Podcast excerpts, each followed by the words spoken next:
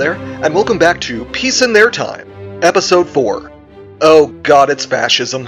Today's episode is a very special one, as we are going to be introduced to the crying and screaming elephant in the room of this era the fascist ideology. This episode might wind up being a meandering mess, as for the past century, historians and political scientists have been trying to create a coherent definition of what fascism actually is. I do admit it kind of is a term that gets thrown uh, thrown out a lot in the popular culture whenever authoritarianism gets a little uh, too enthusiastic with itself. But oppression is not an element specific to fascism. It is merely one of many possible characteristics. Fascism in practice is something of a political chameleon, eschewing formal doctrine and instead favoring exploiting whatever is happening in the political zeitgeist of that moment. This, of course, means it is particularly frustrating to pin it down in any concise manner. This is partly due to the ad hoc nature of how each fascistic movement got started, and also due to there being a pretty open anti intellectual undercurrent common to the ideology as a whole. Take the comparison of communism, the arch nemesis and mostly inverse ideology of fascism. It was born of intellectualism, with countless books, articles, and opinion pieces at least providing a paper trail of how its conclusions came about. Not so with fascism. It had no Marx to create an intro for newbies to become familiar with the concepts. There was no fascist manifesto, unless you want to count Mein Kampf or Mussolini's autobiography, and oh boy, you don't really want to do that.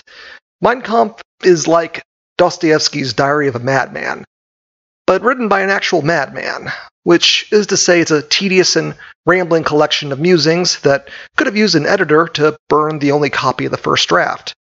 Mussolini's autobiography is basically him just introducing himself to a foreign audience. And yes, he did feel the need to have a short book ghostwritten for him to do that. And these were the heavyweights, too, the most successful of the fascist leaders which when I wrote that sentence out, I realized just how crummy an ideal system we're dealing with here. By and large, the rank and file of the, of the, various fascist movements were painfully uninterested in fleshing out their ruling system into something coherent. I think Hermann Goering put it best when he said that when someone spoke of culture, he would reach for his revolver. And I'm pretty sure he wasn't the first guy to say that either, which reinforces the fact that we're not dealing with contemplatives here. That isn't really to put down those uninterested in writing their own version of Das Kapital, though, only that it highlights the real challenge of defining the breakout belief system of this period. Fascists were terribly reluctant to define themselves. Their branding certainly didn't help either, as virtually every movement outside of Italy took a different name for their version. But hey, they never put a lot of effort into getting all this on record, so now people like me get to do it for them. Again, you'll have to forgive me if this occasionally comes off as rambling, but I will try to be as concise as I can when every nation can produce a unique strain of this ideology. And also recognize that sometimes I will be speaking in terms of the ideal that fascists held themselves up to. Reality is always more complicated than ideals, but this particular episode is to define the ideals and goals of the fascist movement how well they actually achieved any of their goals, I will continue breaking down in exhaustive detail through this entire podcast. So, fascism, just what is it then? Broadly speaking, it's a collection of ideals defined by authoritarianism, nationalism, and a predisposition to violence. That last bit isn't a bit of snark. Action and violence is a core part of the movement's thought but it can also be considered a revolutionary ideology as well, which sets it somewhat apart from the conservatism and reactionism that it usually follows on the political spectrum. So, too, is its populist appeal to all members of acceptable social groups, emphasis on the word acceptable. Probably most importantly, fascism is supremely adaptable to local conditions found in whichever nation it starts up in. A fascist movement can easily emphasize one or two aspects of its common features over others, while at the same time even making use of seemingly contradictory policies in order to maximize its appeal in the short term. Let's first start by breaking down what fascism actually is not in order to get a better grasp on what it definitely is. Firstly, Fascism is not a fully conservative or even a reactionary movement. That isn't to say both groups don't throw in with fascists, but bear with me. Conservatism back in the 20s and 30s is somewhat different than what we understand it to be in our liberal democracies today. The big missing piece back then versus now is the absence of a populist character in most conservative movements. Today, you can count on a conservative to present themselves as a normal, solid individualist who wants to reasonably uphold existing norms, or at least harken back to norms within some not too distant time. Back then, though, they really didn't bother with the presentation part. They openly advocated that existing elites, typically members of a still existent and even vibrant aristocratic class or maybe an old enough family rooted in the business world, should hold the reins of power at the highest levels of national life. There was also the familiar mantra that the government should be kept small at all times, not as an efficiency issue, because they openly despised a vehicle that could democratically hijack their powers by, through the popular will and that could issue dictates to them as a group. Conservatives dislike government because at some point they held or continued to hold power by means outside it. They did not mythicize the common man as a modern conservative would, rather overtly calling for the rabble to be kept in their place. It was an upper class section of the political spectrum through and through, with parts of the middle class also joining with them to try and maintain what material privileges they had managed to acquire. Finally, conservatives were also traditionalists. They sought to maintain the class based order like it was a modern day feudal system with them on top just now with factories and cars. The fascists, on the other hand, did not respect all aspects of this line of thought. They did worship the common man, albeit as long as he was an acceptable one, more on that later. The worker striving to build up the greatness of his nation, to raise a large and obedient family, was a central piece of propaganda. The trench soldier of World War I, too, not the aristocratic general, was a totem that the fascists worshipped at. And the other big contrast, the question of the government reaching into everyday life, never really sat well with the old elites. But, they, but these contrasts are not so vast as you would imagine. In pretty much every example, including right wing politics today, the baseline conservative is willing to trade their qualms about a totalitarian government in exchange for anti democratic measures. As I said before, they are anti uh, they are anti-government because they do not want a socialist administration to strip them of their status and privileges. With fascism, democracy is in practice eliminated, and thus the threat of left-wing reforms is eliminated as well. The aristocracy and business elites were also very effective in reaching an accommodation with the new regimes when they managed to come into power. The fascists were interested in advancing their perception of the natural interest to the fullest, but this was based on a conception of the nation as its own entity. Its own people would be subsumed to this national interest. As such, fascist regimes had little incentive to go about dismantling the upper class. Instead, as long as they were obedient to the new direction that the regime set out for them, the elites would get to keep their positions. And to top it off, the conservatives finally got to attach themselves to a popular movement. You can see the lessons they picked up from the fascist ideology when they go on about the, the self sacrificing and devoted worker who is too modest to ask for more than enough to get by and who conveniently shows deference to his social betters. That myth sprung from the balconies of Milan and the beer halls of Munich. Another thing that fascism is not would be socialist or communist. The true far left proved to be the fiercest foe that could be faced, and every fascist re- regime went to great lengths to purge it from their countries. I'll go ahead and address what you might be earnestly or ironically thinking what of the socialism in National Socialism? Well, it goes back to temporary expedients being used when grasping for a tactical advantage in politics. As many an empty politician learns to their chagrin, you actually have to sell people on something in order to achieve any measure of success in a democracy. And in a time of intense economic uncertainty and deep disparity between the haves and have nots, it is very expedient to offer things like government backed uh, work programs and assistance. But ultimately, such efforts fall far short of socialism. As mentioned, when discussing the conservatives, the fascists did not strongly desire to remove the existing elites once they came to power, as long as the elites acquiesced to the new order, whereas socialism sought to break down class boundaries and level the field for all. Fascism sought the empowerment of the nation as an expression, an idea. If Germany or Italy or Japan was the most powerful nation on the planet, it would be acceptable that the general population's level of prosperity was much lower than you would imagine it to be. That's just a sacrifice for the enrichment of the nation as a whole. It was pitched, of course, as a temporary condition that would be rectified upon the fulfillment of national ambitions. Maybe, from the viewpoint of the nation as a whole, class struggle was at best a waste of energy, and at worst, a danger to the fabric of the nation. New to far right movements is the revolutionary character of fascism, its stated drive to turn society upside down. Dare I say, it seeks to move fast and break things at all times. The appeal of the ideology is that the normal political and social environment, whether conservative or liberal, has broken in some way, and desperate action is needed in order to put things back together. Even in good times, you'll get some fringe movements in any given nation advocating that the status quo is busted. But usually you need a genuine crisis in order to destabilize a nation enough that the populace or the elites are both willing to throw in with a fascist movement. And when that happens, when enough of a country falls into a panicked frenzy and enough of another part is willing to quietly stand by, that's when they make their move.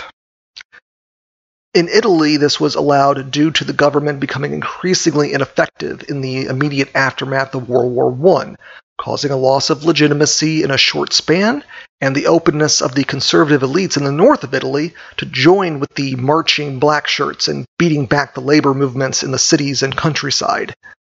In Japan, it was due to straightforward economic downturns and an increasingly nationalistic culture that rewarded an out of control military establishment. And in Germany, it came from a crippling depression and a conservative elite that detested democracy enough that they would throw power over to an ex corporal who they believed they could control. And once that status quo was breached, events typically moved quickly. Murder and violence was inflicted on political opponents. Tyrannical laws enhancing the control of the regime would be forced into effect with no regard for any de- uh, democratic process. The trick to it was to do it when there was already a crisis of some kind, and from there just keep moving too fast for anybody to be able to catch up. When the Nazis grabbed power in 1933, communists both in and out of Germany actually welcomed it. They correctly saw the Nazis as neophytes when it came to actually governing, and predicted that that inexperience would mean that they would be slow to implement meaningful change. And once the initial euphoria of their success wore off, that lack of progress would be their downfall when the public turned against their unfulfilled promises. But what the communists failed to realize was just how quickly the Nazis would bring the nation they governed to heel. This brings us to probably the most familiar aspect of fascism, the one we think of when we invoke the name as an insult the drive towards authoritarianism. We have already discussed why conservatives would acquiesce to a mode of government where the state was free to interfere in every aspect of life. But that does not entirely explain why the fascists were so fascinated with this ideal. To modern people, the idea of a totalitarian state seems kind of humdrum. There have been so many examples over the course of the past century to learn about, and more than a few still existing in modern day. With our lives so well documented by the internet, it seems a given that even in our neoliberal society, there are state and private interests keeping some measure of observation and control over us. But back in the 20s, a, a totalitarian state was something much more out of science fiction. Uh, certainly, states had been oppressive before. Censors- uh, censorship and secret police were common instruments in unfree societies. But up to this point, most nations had not grasped the full implications of things like instant communication and truly mass travel and the creation of vast bureaucracies. But then came the First World War. Never before had governments conscripted so many soldiers into the army, and to supply and maintain those record setting armies, they reorganized their whole societies to fulfill that task. Even paragons of free enterprise like Great Britain assumed these controls, shifting the industries of the nation over to war. In Germany, the military dictatorship of Hindenburg and Ludendorff extended to pretty much all economic activity in Germany. In Italy, the shattering defeat at Caporetto caused a crisis that resulted in power being consolidated for a time in an emergency government, which managed to hold the nation together as armies of the Central Powers threatened Venice. But in the process of doing so, it directly bypassed national and local authorities in order to salvage the situation. All across Europe, soldiers fought, and it became the purpose of the civilian to do everything to keep those soldiers fighting. War could not be ignored at home any longer, and everyone was somehow part of the struggle. These experiences left a mark on both civilian and military populations. A great door had been opened that could not be closed again. Not only was it possible to remove the line between soldier and civilian, it appeared to many as though that that was actually preferable. To the fascists, the greater success and glory of the nation, uh, whether how it appeared on a map or where it stood on an economic output chart, was all that mattered. Democracy was merely a distraction this envisioning. The most able bodied would be military men first and foremost, and the civilians would be focused on increasing war production. This effort would be controlled and guided by the state with the full cooperation of the business and management classes. The nation would become like a fine watch, a series of gears moving in synchronization, with both the large and small ones doing their set part without question or fail. To a certain mindset back then, this was both new and glorious. This is also where fascists break with the old system of kings and aristocrats. The old monarchies certainly favored control and obedience, which of course meant they held an open contempt for democracy. But their calls for obedience came from an old set of, of traditions where they held legitimacy by birth, and that legitimacy kept them aloof from those beneath them. In return, they provided a stable, predictable society to live in, one where there was at least a kind of peace and justice to enjoy, if of an outmoded sort, of course. But with fascism, there was no pretension towards things like legitimacy or tradition. They sneered at the naive concept of justice. The only legitimacy was the power of the state. The only justice was that which empowered and advanced the state. And the only traditions worth keeping were the ones that bound people closer to the state. The nation would function as a unit, and everything superfluous to this goal would be cast aside. To that end, there, of course, was the question of leadership. In removing any pretense of democracy, the fascist movements of the world instead turned to a single leader, in theory holding absolute power within the nation. They adopted the name leader in their native tongues. Führer, Duce, Caudillo, Conductor, all indicate a man who is set above all others, not by birth, not by God, but by sheer will. On some days, that is the will of the people, and on others, it is his own will but it is always usefully ambiguous. It is not really an official title of the nation they control. Mussolini was, strictly speaking, always a prime minister, and Hitler a chancellor, but the reality was always out in the open and preferable to the compromised titles of a discarded liberalism. I mentioned before that these are ideals to be sought after, and the reality was always more complicated. It was no more so than when it came to the absolute dictator, in every case where a fascist came to power, the leader was not as absolute as the new order would have him appear. Each one would have to make their own accommodations with political and economic power centers. Part of why the fascist regimes were able to establish themselves and even hang on so long in the face of military disasters was the fact that they were by and large very flexible in their rule. And as long as the perceptions of absolute power were widely enough accepted, well, that was good enough on its own. I talked earlier about the blur between military and civilian life. The increased regimentation of all aspects of life falls quite nicely into the next aspect of fascism militarization. Fascists really love war, and not even really a hard fought, quasi honorable one either. they just really wanted to beat up on people. It was a compulsion that proved impossible to resist and directly caused the destruction of each regime that embraced it. It is not inaccurate to say that fascism was born in the trenches of World War I. So many of the foot, soldier, foot soldiers of that war had their brains so permanently broken that going back to a normal existence was probably impossible. They had been through horrors that could not have been imagined before they actually happened. And from that point on, they would be stuck in those trenches, even with that war long over. They would seek out conflict, they would cling to camaraderie of their uniformed fellows, and they would strike out against a world they no longer identified with, one they now considered weak and feckless. Now, to be sure, this was not the case of all the demobilized armies of Europe and was probably a sad minority. But they were enough that, when banded together, would be enough of a disruptive force to pave the way to a new and much more violent future. This cult of the soldier was a core feature of fascist life. The fighting man was the ideal to be aspired to by the entire population. The soldier was physically fit, brave in the face of danger, and ideally committed to the political ideals of the state. War was always around the corner in fascist life. Italy had its adventures in Africa and the Balkans, Germany looked greedily to its eastern frontiers, and Japan saw China and eventually the whole of Southeast Asia as destined additions to its empire.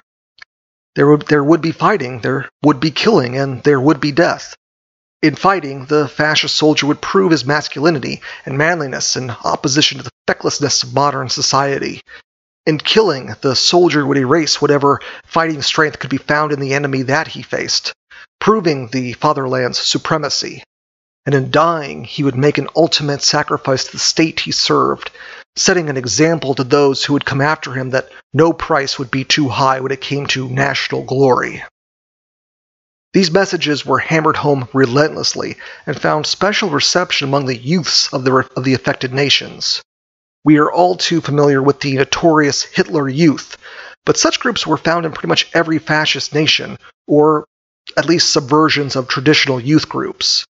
Whereas in other nations, such movements promote outdoorsmanship, the fascist variants promoted lessons of loyalty towards the state and impressed upon each participant that their future would be directed towards serving the greater nation. They would be organized and commanded along military lines with the explicit agenda that they were to be trained to serve the state. Although never put into full practice, another long term goal of such groups would be to gradually dissolve the family unit as it functioned previously, instead, placing the youths totally at the disposal of the nation. Adult civilians, too, would see the regimentation of their lives increase, Partly this was due to economic factors being addressed with an authoritarian solution. A lack of available private employment meant that many would join labor groups set up by the government. Oftentimes, these groups were put to work on public works or expanding military infrastructure during the years of rearmament. These workers would be sorted into units almost like military formations, in contrast to more conventional work crews found with civilian companies.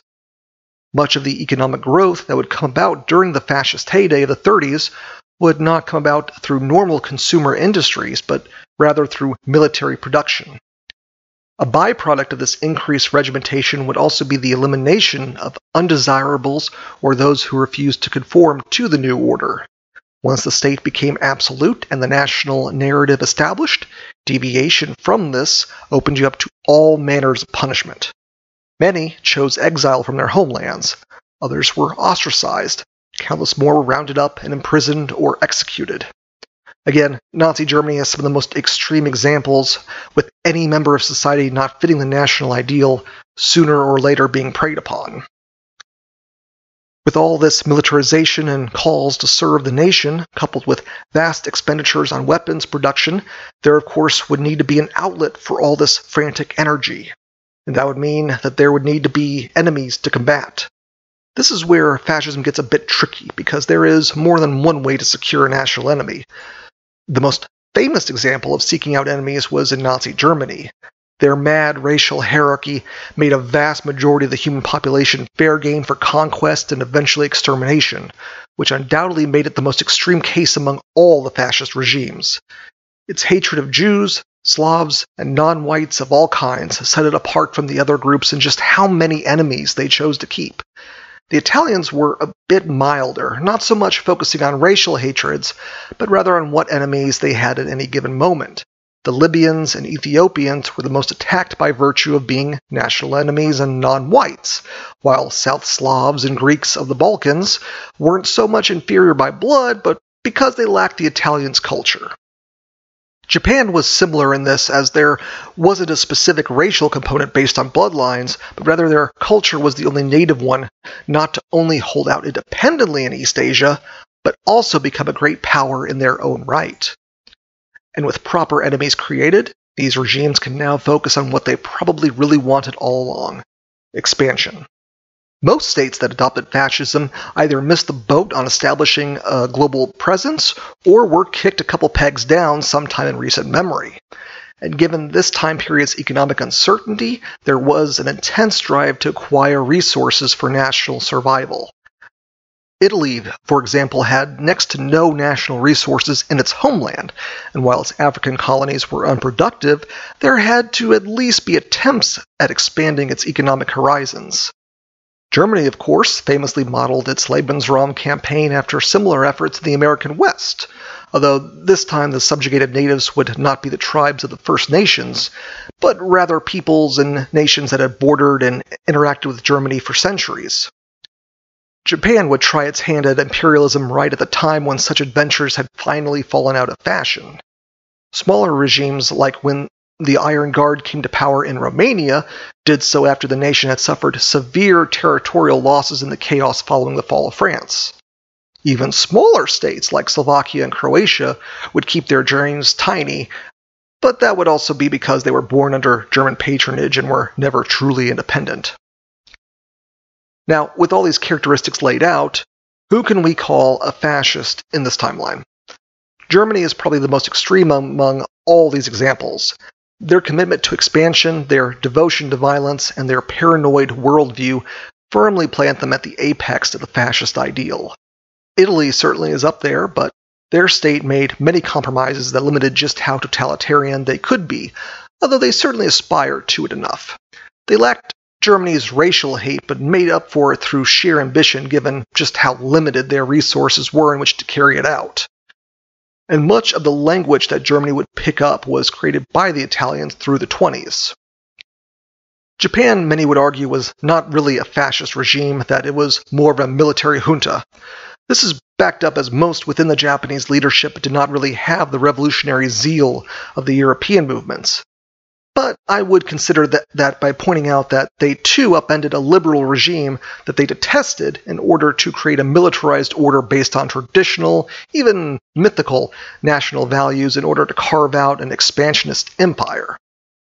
And while you'd be hard pressed to put Emperor Hirohito in the same league of totalitarian leaders as Hitler and Mussolini, he possessed more influence than he was given credit for, and the expansion of his nation was perfectly in line with his personal ambitions for the country. The smaller states of the world present a complex picture. Uh, Franco's regime in Spain, for example, up until the end of World War II, certainly flirted with the fascist ideals, but upon the defeat of the Axis, he made moves to base his regime on older, more conservative ideals based on traditional social orders. There would be no exhortations to militarize society or forge a completely totalitarian regime. Austria would have its own fascist government starting in the early 30s, which would provide a groundwork for its eventual incorporation into Germany. Romania, as mentioned earlier, would embrace fascism to regain its borders, as would Hungary in the aftermath of its post World War I dismemberment. Larger nations like the UK and France would have their own domestic movements, but would prove resistant due to the absence of a true crisis as suffered by other countries, which I might cover in the future to provide a picture of what happens when fascism fails to take root. All that is the gist of what fascism is and what you can expect from it in the episodes to come. Hopefully, this will give, help give you a clearer idea of the ideas behind it. As in the next set of episodes, we are going to get into the national histories in the decade uh, following World War I, so, join me next week as we get into the first nation that I'll be putting the spotlight on. In this case, the first of the fascist nations, Italy. As always, thank you for listening.